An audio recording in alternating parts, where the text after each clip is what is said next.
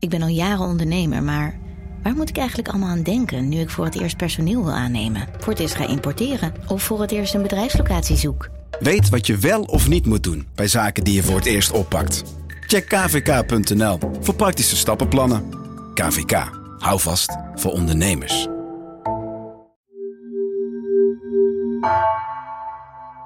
Nou, er is een fitnesstoestel in de loods gevonden. En de rechtbank denkt dat Antonio Guido heeft geslagen met het fitnesstoestel. Antonio is veroordeeld voor de moord op Guido. Niet zomaar een moord volgens het gerechtshof, maar een martelmoord. Het Hof denkt dat de boutschaar is gebruikt om de brandwonden op de rug van Guido te maken, om een soort van te brandmerken. Antonio heeft volgens de rechter steen- en vingerkootjes van zijn vriend gebroken met dezelfde boutenschaar waarmee hij hem ook brandwonden heeft toegebracht. Ze denken dus dat Antonio dus motorbenzine uit die jerrycan over Guido heeft gestrooid en daarna heeft aangestoken. Na zijn dood heeft hij het lichaam ook nog proberen te verbranden. Zo zou een jerrycan dop bewijzen. Het Hof ziet dus drie forensische bewijsmiddelen voor de martelmoord: een boutenschaar, een fitnessapparaat en de dop van een jerrycan. Maar de studenten Ruby en Karen vinden dat een te snelle conclusie. Wij zijn het daar niet mee eens, omdat we eigenlijk elk argument uh, die het Hof heeft genoemd tegen kunnen spreken. Um, of in ieder geval kunnen afzwakken. Hoe komen de rechters hier dan bij? En houden hun conclusies over de bewijsmiddelen wel stand?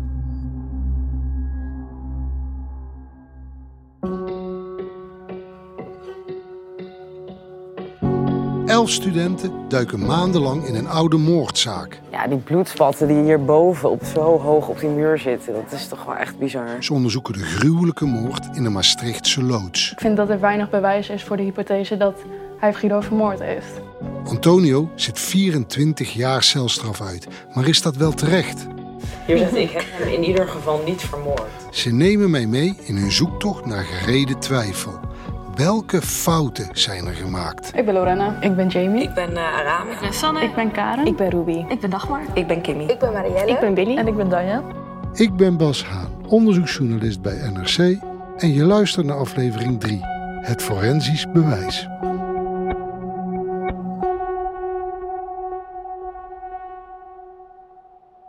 De studenten lezen al een paar weken het hele dossier minutieus door. Is er iets te vinden dat op zijn minst twijfel zaait? Twijfel of het bewijs waarmee Antonio is veroordeeld wel klopt. Dat gaan de studenten nu in themagroepen uitzoeken op de VU. Eén groep duikt bijvoorbeeld in het forensisch bewijs. Hoe noemen jullie je thema op het moment? De marteling, de doodsoorzaak. En wat er daarna met het lichaam is gebeurd. Hij is doodgemarteld. Ja, doodmarteling. Mijn naam is Ruby. Ik doe samen met Karen onderzoek naar wat er met het lichaam van Guido is gebeurd. Om zo onder andere de doodsoorzaak vast te stellen, of in ieder geval proberen vast te stellen. En hopelijk leidt dat tot meer informatie over het motief en de mogelijke dader. We, we, we zijn natuurlijk begonnen een beetje met de doodsoorzaak. Maar toen hebben we in hetzelfde gesprek al, oh, dit en dit en dit moet er ook bij. Dus... Uh, we wisten nog niet zeker of het marteling kon heten, kon genoemd worden. Dat weet je nu wel zeker. Niet met 100% zekerheid, maar wel redelijk overtuigd dat het. We vinden het opvallend dat hij zijn beide tenen heeft gebroken, zijn beide pinken. Dat hij gebrandmerkt is op zijn rug. Dat past niet echt bij als je iemand echt alleen wil vermoorden. Alles wees er wel op dat Guido was gemarteld. Maar wij vroegen ons nog heel erg af, waarmee dan? Want de, de rechtbank die noemt een paar dingen. Het was wel heel opvallend dat op uh, de rechtbank zegt dat als voorwerp het past bij het letsel van Guido. Dat dat is de boutenschaar, de fitnessapparaat en de dop van de jerrycan. En op alle drie is ook nog onbekend DNA gevonden naast Guido en naast de verdachte. Maar daar is dan weer DNA van uh, verschillende mensen opgevonden. Van één iemand? Uh, nee, kunnen ze niet uitsluiten, kunnen ze niet zeggen. Een onbekende, maar ze kunnen ook inderdaad niet zeggen of het onbekende A elke keer is. Eén keer onbekende man A en die andere twee hebben ze niet genoeg informatie over. Dat vonden wij direct een heel interessant aanknopingspunt. Want het was voor ons helemaal nog niet uh, bewezen dat die voorwerpen echt gebruikt waren om, om Guido mee te martelen. En er zat ook nog eens DNA van iemand anders dan Guido of Antonio op. Dus er is hier een alternatief. Ja, zeker. Het onbekend DNA wijst op de mogelijkheid van een alternatieve dader. Maar er zijn meer vragen over het fitnessapparaat. Oh, ja. Dat, dan ga je dan liggen en dan doe je zo en dan ga je... Dat is voor je buikspieren, ja. Met begeleider Peter van Koppen buigen de studenten zich over foto's van het buikspierapparaat. Het gaat om zo'n telcelreclameapparaat, waar je met je nek in een kussentje gaat liggen om met behulp van handvaten je lichaam omhoog te tillen. Het ding is gemaakt van een paar gekromde metalen buizen. En dus dan is dit het deel waar dan mee geslagen zou Ja. zijn. En daar wordt dan dus ook DNA van Antonio gevonden. Ja, die heeft zijn buikspieren geoefend, ja. Ja, en vooral ook met dat DNA, dat snap ik echt niet. Zeg ze, ja, gaan ergens bemonsteren waarmee die waarschijnlijk... dat je het vasthoudt wanneer je ermee slaat. En dan ga je precies Ja. hetgene bemonsteren wat, eh, wat je gebruikt met de buikspieren. Ja, plus als je dat ding optilt om te verplaatsen, dan pak je hem ook daar vast. Ja. Dus Dat is, dit- Sowieso, als hij hem gebruikt heeft, is de kans vrij groot dat er überhaupt op dat ding op verschillende plekken DNA zit. Ja, gewoon door zeker. verplaatsen, zweten, als hij een beetje zijn best gedaan heeft. Of, eh, ja, De rechters zien een martelwerktuig met DNA van de dader. Maar de studenten zien een fitnessapparaat met op het handvat DNA van een gewone gebruiker. Wat zegt dat DNA nou eigenlijk? Een van de begeleiders, Jasper van der Kemp, legt de valkuilen van forensisch bewijs uit. En ook hoe hij dit weer terug ziet komen in de zaak van Antonio. Nou, er, er zijn sporen gevonden die duiden op contact, zoals dat heet. En dat betekent dat ze ja, materiaal vinden, waarschijnlijk huidschilfers of bijvoorbeeld zweet, waar je DNA uit kan uit afleiden. Dat is belangrijk omdat het ook gaat over wat voor contact is er nou eigenlijk geweest. Wat voor spoor heeft dat DNA achtergelaten. Want dat maakt uit voor de vraag, hoe belangrijk is dat spoor eigenlijk? Hè, als het contactsporen is van het feit dat iemand een bepaald materiaal altijd vasthoudt, want hij doet zijn oefeningen met het fitnessapparaat, ja, dan zitten er waarschijnlijk heel veel sporen van die man op dat fitnessapparaat. Logisch, want hij gebruikt het de hele tijd. Maar de andere vraag is natuurlijk ook, wat voor verwondingen levert het eigenlijk op? Want dit begint bij de aanname, deze dingen zijn gebruikt voor dat martelen en dat slaan. Maar dan moet je je afvragen, ja, waar is dat op gebaseerd? Op wat voor verwondingen heeft het slachtoffer dan? En hoe goed kan je daaruit afleiden dat deze dingen daarvoor gebruikt zijn? En de volgende stap is ook, en hoe zou dat dan eigenlijk werken? En dus moet je begrijpen hoe werkt een boutenschaar en hoe werkt een onderdeel van een fitnessapparaat om mee te slaan. En wat voor sporen levert dat om te begrijpen, past dat nou eigenlijk in die scènes die we allemaal zien in deze zaak? De rechters zijn ervan overtuigd dat Antonio met een verhitte boutenschaar de brandwonden op de rug van Guido heeft gezet. En dat denken ze omdat het DNA van Antonio op de boutenschaar zit. En omdat de zeshoekige details die op de boutenschaar zitten, die komen overeen met de brandwonden op Guido's rug. Dus op het moment dat je die verhit en dat je een afdruk maakt, dan zie je precies die zeshoek. En die zien we dus ook terug op de rug van Guido. Maar we vroegen ons wel af of dat wel helemaal klopte. Nice, nou. Een box Ja, maar. ook maar. Ja. Netjes... eh, Naast het fitnessapparaat zijn er dus nog meer voorwerpen in de loods gevonden. Die mogelijk zijn gebruikt bij de marteling en waarop het DNA van Antonio zat. En dat forensisch bewijs gaan Ruby en Karen in het vuurlokaal onderzoeken. Jeetje, wat een doos voor zo'n... Oh, hij is wel heel zwaar. Ja? Ja, moet je voelen. We zijn gewoon gaan googlen naar boutenschade. Natuurlijk ook wel heel specifiek naar deze. Noemt er ook op je website hoeveel die, eh, hoeveel die weegt. Anderhalf kilo? We hadden een merknaampje erop gezien en we zijn er dus naar gaan googlen. En toen kwamen we gewoon exact dezelfde tegen. Dus die hebben we toen besteld. Ja, het is echt zo'n groot ding. Oh my god. Maar het is echt precies dezelfde. Ja, ook die gedaan, eh, jongens. sticker nog. Maar er staat ook bout in, toch? Of niet? Ja, dit zijn die Ja. waarmee het dus gedaan is. Echt? En dat zie je dus ook. En je ziet ook zo'n inkeping in zijn verwondingen. En Ja. dat is dus de, dit dingetje. Als experiment ook kunnen we hem dus denk ik niet meer terugsturen. maar dat je bijvoorbeeld met stift er zo op tekent en dan op iemands rug drukt. Om dan te zien wat voor afdruk het achterlaat. Of je dan ziet of er dan in het midden inderdaad een stukje mist. Er zitten op de boutenschaar dus een soort zesvormige details die hoger uitsteken dan de boutenschaar zelf. Die hebben we met een marker eh, overtrokken en we hebben hem toen op mijn huid gedrukt. Dus dan heb je gewoon precies die afdruk op mijn rug. In plaats van dat we hem echt moesten verhitten en daardoor op mijn rug moesten zetten. Ehm, dus ja, dan zie je gewoon wat voor vorm zo'n detail achterlaat. Wil je het op je rug? Ja, joh. Eh, moet ik zitten of... Ik denk, Nou, ga maar staan of niet. Ik denk zittend of liggend. Ik zou zitten en dan een beetje voorover gebogen. Alsof je zo pijn hebt. Ja, precies. Je bent Oké, helemaal wacht, draai eh. Moet het hier ongeveer? Tussen de schouderbladen en dan... Wel een beetje bewogen. Ja. We hebben het experiment meer voor onszelf gedaan. Omdat we andere argumenten die de boutenschaar aan Guido koppelden, die vonden wij allemaal niet overtuigend. En daardoor zijn we er dus wel achter gekomen dat die vorm toch wel dermate overeenkomt. Dat we in ieder geval nog even naar die andere argumenten moeten kijken. Dat we hem niet meteen af kunnen, kunnen, kunnen strepen.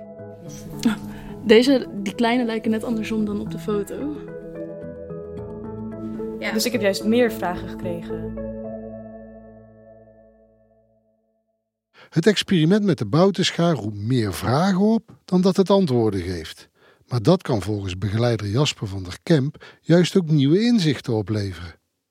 Nou ja, eigenlijk de basis is al het proberen uit te zoeken of er alternatieve mogelijkheden zijn. Of er alternatieve verklaringen zijn voor de aannames die worden gedaan in zo'n dossier of over het bewijs of over het gebruik van bepaalde spullen.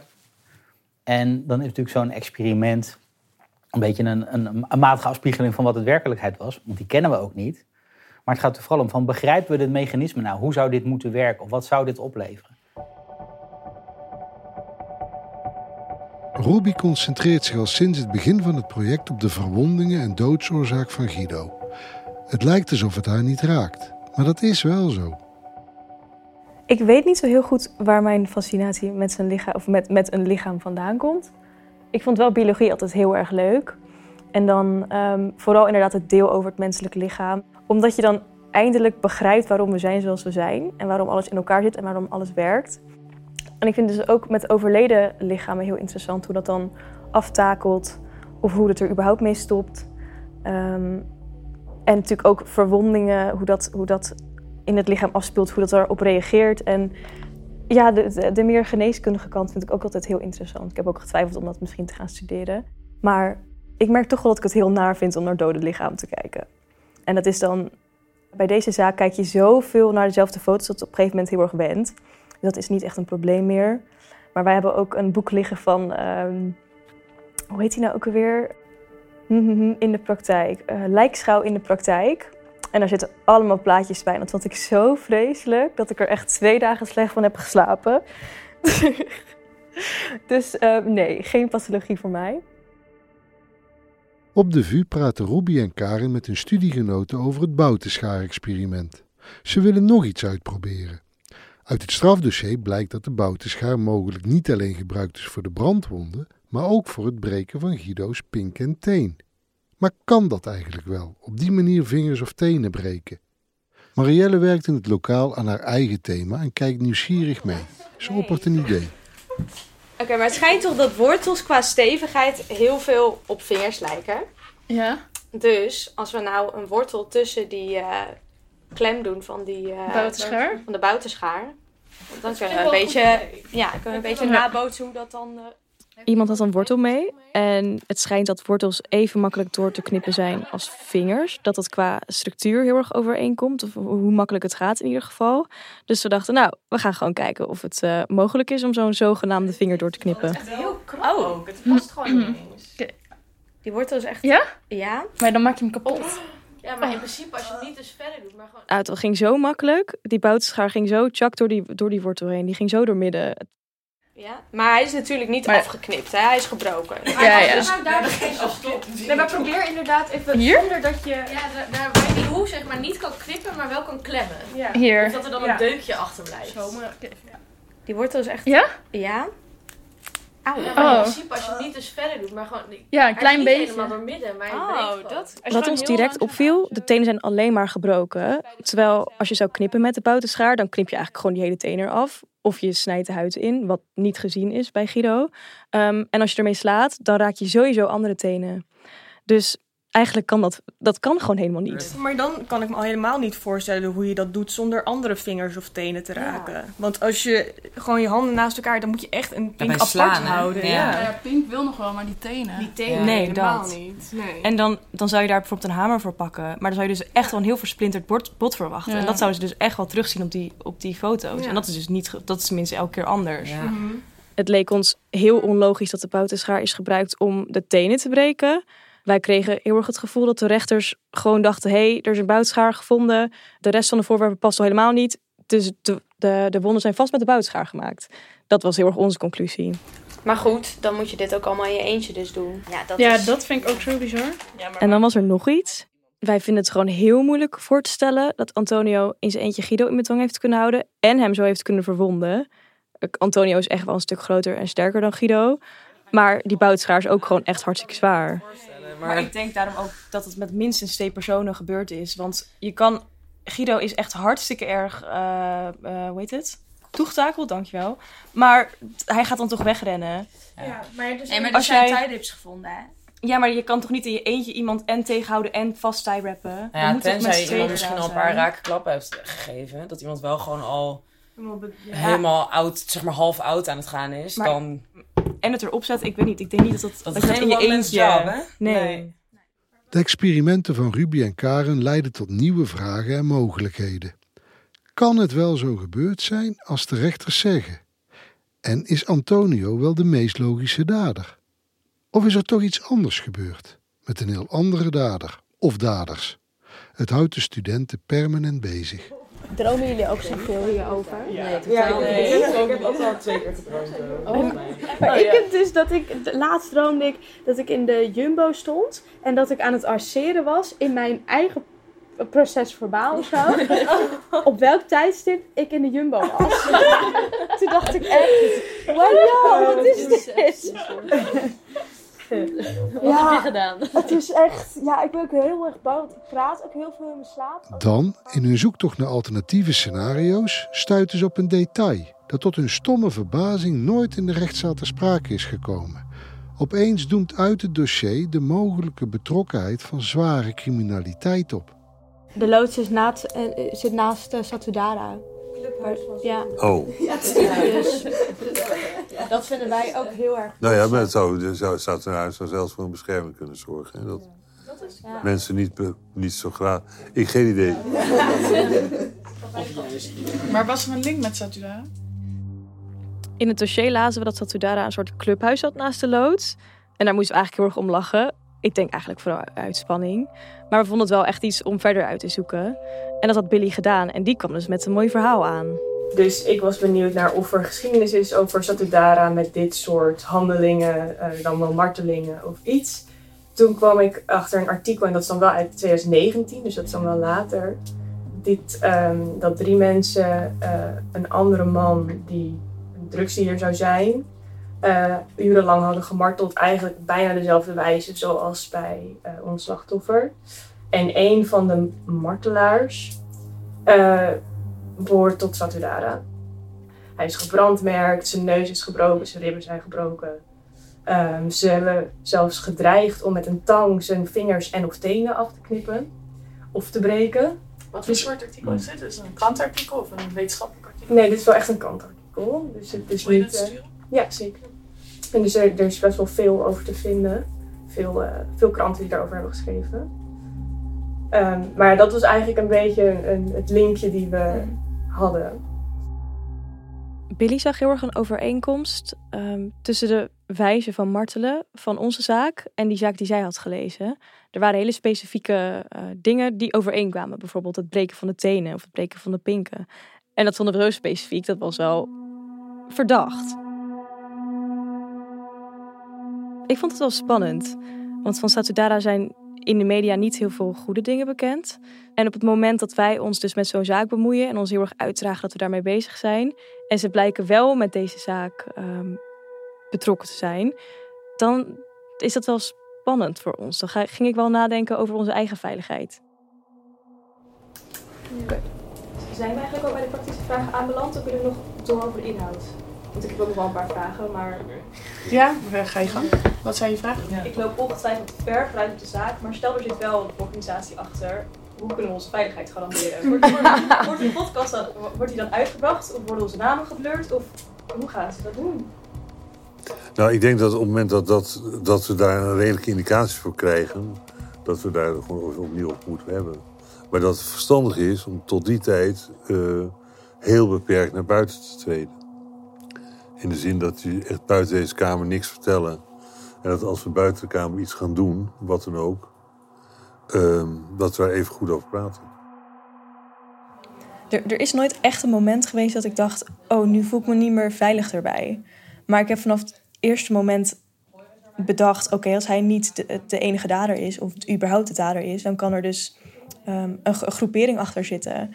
En zeker toen wij, wij zijn op een gegeven moment een beetje van, staat de dader staat ernaast. En toen begon ik wel te denken van ja, meerdere mensen, daarvan kunnen er prima een paar niet opgepakt zijn. Dan zijn die groeperingen die achter zouden kunnen hebben gezeten, die zijn dan gewoon nog op, uh, op vrije voeten. Ruby is niet bang, zegt ze, maar voorzichtig. Ze dacht dat ze bij het project gereden twijfel misschien te maken zou kunnen krijgen met criminaliteit. Daarom heeft ze wat voorzorgsmaatregelen genomen toen ze hoorde dat ze mee mocht doen. Ik heb mijn deelname aan dit project op LinkedIn um, niet onder mijn naam in ieder geval gezet. Je moet me echt wel goed opzoeken, wil je dat terugzien. Um, en ik heb ook zeker niet andere meiden, dat snap ik ook heel goed, want je bent natuurlijk ook heel trots dat je hiervoor bent aangenomen. Die hadden dan ook zo'n berichtenwereld ingeslingerd van. Uh, ik ben nu uh, onderzoeker van uh, Project Gereden Twijfel. En je had dat helemaal heel groot op hun profiel gezet. Dat heb ik dus expres niet gedaan. De vragen over de veiligheid plaatsen de begeleiders ook voor een dilemma, blijkt tijdens een gesprek zonder de studenten. Is het terecht dat iemand die anderhalve maand geleden nog niets van dit soort zaken wist, die hiermee geconfronteerd wordt, uh, is het overdreven dat hij zich zorgen maakt? Nee, dat vind ik niet in ieder geval. Ik kan me best voorstellen als zij voor het eerst zo'n dossier leest en er komt opeens een, een club voorbij die, die mogelijk uh, betrokken kan zijn en waar je zorgen over zou kunnen maken, dat zij daar dan even bij denkt van, oh jee, hoe zit dat precies? Dat vind ik eigenlijk helemaal niet gek. Tegelijkertijd, ja, ik zie zelf niet 1, 2, 3 precies in hoe, of dit heel serieus iets is. Eerlijk gezegd denk ik van niet. Ja. Nou ja, en wat nu ook speelt, en dat was eerst niet zo, is die hele Ridouan Taghi-zaak met advocaten die worden omgelegd, met de broer van iemand die er niks mee te maken heeft, die wordt omgelegd. Dus je ziet nu ineens in het nieuws allemaal zaken waarbij mensen die hun werk uitoefenen, zoals Dirk Wiersum, gewoon worden vermoord. En wat doet dat met jullie? Wat doet dat met dit project? Nou ja. Zie jou scheurde niks? Nee, niets bijzonders. Begeleider en rechtspsycholoog Annelies Vredeveld heeft wel degelijk ervaring met hoe de veiligheidsvraag haar werk direct beïnvloed heeft. Nou, voor mij dus wel. Ik ben gevraagd als deskundige in een bepaalde zaak um, waarbij dit soort risico's heel duidelijk speelden. En daar heb ik nee tegen gezegd, want ik heb een jong gezin. Ja, ik heb een jong gezin en ik ga dat risico gewoon niet nemen. Ik bedoel, het risico is heel klein, denk ik, dat ik neergeschoten word. Maar ja, ik ga daar niet bewust voor kiezen om dat risico te nemen, terwijl ik drie kleine kinderen thuis heb. Dus ja, voor mij heeft het ook wel uh, een effect gehad. De begeleiders snappen dus wel dat Ruby, maar ook sommige medestudenten, zich vooraf toch wat zorgen maken. Maar betekent dat ook iets voor een geplande bezoek aan de plaats delict? Nou, we weten in ieder geval nu uh, van wie de loods is. Tenminste, we hebben het opgevraagd. Van Blom. Of tenminste, dat is de verhuurder. Maar um, ja, wij dachten ook van... Mogen we um, meneer Blom mailen? Of kunnen we dan beter de woningcorporatie mailen? Met de vraag waar het nu dan voor gebruikt wordt. Je hebt een mailadres van die? Nou, wij wilden natuurlijk heel graag naar de loods toe om daar meer onderzoek te doen. Ook om de ruimte te begrijpen, maar ook om te kijken naar wat sporen die zijn overgebleven. Maar we wilden wel weten of het veilig zou zijn voor ons. Peter heeft een collega in Maastricht, Robert, en die is voor ons gaan kijken. Die is gewoon rondom de loods gaan lopen. Robert die zou vandaag naar, uh, naar de loods gaan kijken. Ja, hoe, hoezo? Nou, dat was vooral jouw schuld, Ruby. Dat zij begint iedere keer over is het wel veilig moet vragen. Nou, dan vraag ik Robert om een uh, voorverkenning te doen. Die kan ons niet schelen als die wordt omgelukt. dus die zou daar zijn hond gaan uitlaten. Okay. En, uh, en dan verslag doen en eventueel foto's nemen. Als, uh... Robert die woont ook in Maastricht. En die is een hond gewoon daar in de buurt gaan uitlaten als een soort van dekmantel om daar te zijn. Ja, wacht even, we hebben nog een enige dit gekregen. En die heeft ondertussen een filmpje gemaakt. Wat is het? Uh, en die heeft hij naar Peter doorgestuurd. Dus toen zaten wij in de bespreking en toen kreeg ineens Peter die melding dat dat filmpje door was. Toen zijn we met z'n allen gaan kijken. Robert We zijn aan de wandel. Die wordt helemaal bebost, hè? Maar zelfs in december. Hier was het, Chris. 55.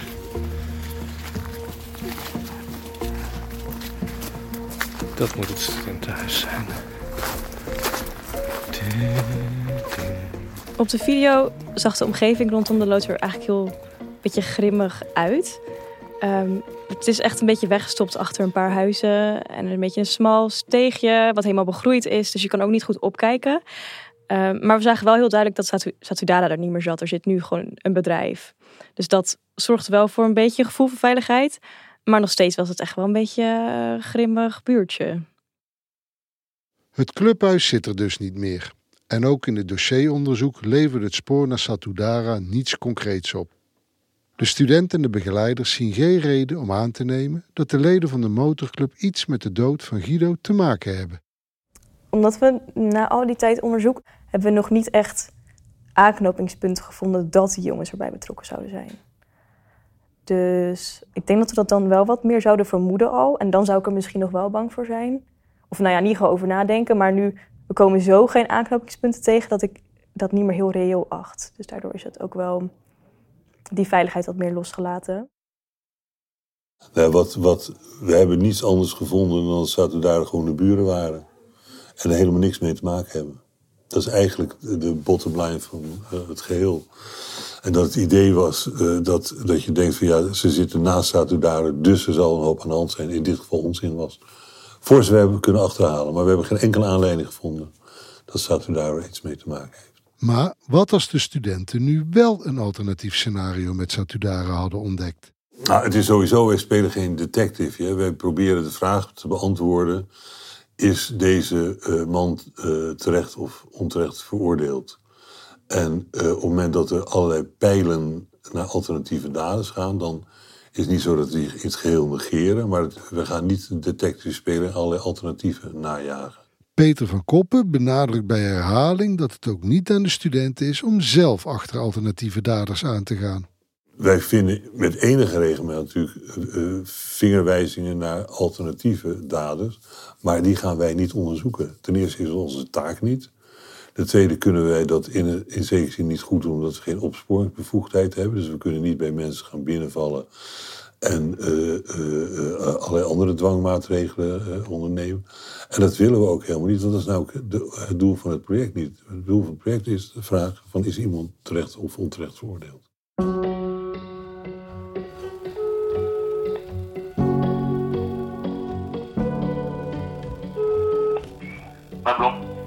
Goedendag, u spreekt met Dagmar van Project Gereden Twijfel. Um, ja? Ik had beloofd u even terug te bellen met een uh, aantal data. De studenten willen nu eindelijk naar de plaats delict, de loods in Maastricht. Daarvan weten ze inmiddels dat hij nog steeds van dezelfde eigenaar is. De man die hem aan Antonio en Guido verhuurde. En ze begrijpen dat er misschien nog forensische sporen van de moord in de loods te zien zijn. Zelfs tien jaar na dato. Ze bellen de eigenaar. Ja, klopt. Schikt 10 januari voor u? Uh, dat is een dinsdag, klopt dat? Uh, ja, volgens mij wel. Ja, ja. dat zou zeker moeten kunnen, ja. Jullie komen alleen, jullie komen alleen of hoeveel mensen zijn er? Ja, wij zijn uh, waarschijnlijk met elf mensen en dan één begeleider erbij. Ja. Zullen de studenten hier nieuwe aanwijzingen vinden die Antonio vrijpleiten? Of sporen die hem juist belasten? Me nog een dagje van tevoren. Ja, zeker. Heel erg fijn, dank u wel. Oké, okay, doei. Fijne dag nog. Dag. Luister volgende week naar aflevering 4 van Gereden Twijfel, de Maastrichtse martelmoord. Een podcast van NRC met dank aan de studenten van Gereden Twijfel. Gemaakt door Tessa Kolen, Gabrielle Ader, Anna Korterink en mezelf. Jeppe van Kesteren deed de montage en de muziek werd gecomponeerd door Alexander Reumers. Eindredactie door Mirjam van Zuidam.